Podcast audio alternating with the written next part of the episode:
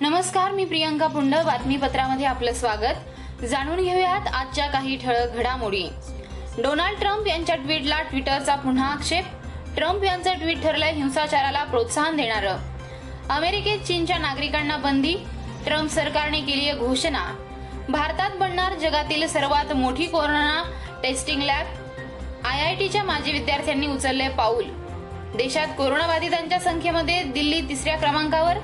मात्र दिल्लीमध्ये आपण कायम लॉकडाऊन पर्याय हा ठेवू शकत नाही. काळजी घेत आपल्याला पुढची वाटचाल करावी लागणार असल्याचं अरविंद केजरीवाल यांचं म्हणणं. मोदी सरकार अर्थव्यवस्था वाचवेल असा विश्वास नाही. पृथ्वीराज चव्हाणांची चौफेर टीका. माजी विजेता विश्वनाथन आनंद आज भारतात परतणार. तीन महिन्यांपासून अडकला होता जर्मनीमध्ये. देशभरातील मल्टीप्लेक्स आणि सिंगल स्क्रीन थिएटर्स तीन जून पर्यंत सुरू करण्याची मालकांची सरकारकडे विनंती. कोविड एकोणीसचा संसर्ग टाळण्यासाठी आवश्यक खबरदारी घेण्याचं आश्वासन. उद्या पंतप्रधान नरेंद्र मोदी पुन्हा एकदा जनतेशी करणार मन की बात. लॉकडाऊन बद्दल सर्व निर्देश आणि घोषणा समजणार. जम्मू काश्मीरच्या कुलगाम जिल्ह्यात चकमक दोन दहशतवाद्यांचा खात्मा. मोबाईल नंबर आता अकरा अंकी होणार. ट्राय या संस्थेने सादर केला आहे प्रस्ताव.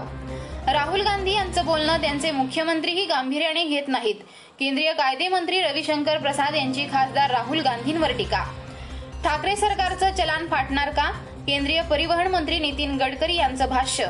लॉकडाऊन शिथिल केल्यानंतर कोरोनाचे रुग्ण वाढलेत. आमदार रोहित पवारांनी केलंय विधान.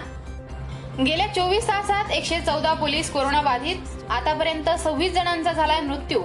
नगरकरांचा दबाव येताच कुकडीचं पाणी सोडण्याचा निर्णय. पुण्यात कालवा सल्लागार समितीची बैठक संपन्न.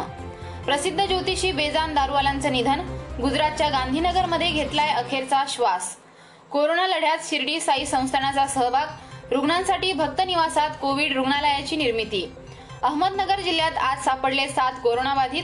नगरमधील एकाच कुटुंबातील पाच व्यक्ती बाधित तसेच संगमनेरमध्ये दोन व्यक्तींना झाली आहे लागण. नगरमधील जुळ्या मुलांचा कोरोना रिपोर्ट निगेटिव्ह. अठ्ठावीस मेला कोरोना बाधित महिलेने दिला होता मुलांना जन्म. नगर अर्बन बँकेला चाळीस लाखांचा दंड. रिझर्व्ह बँकेच्या नियमांचं केलंय उल्लंघन. याचबरोबर आजचं हे बातमीपत्र संपलं. पुन्हा आपली भेट उद्याच्या बातमीपत्रात. तोपर्यंत नमस्कार.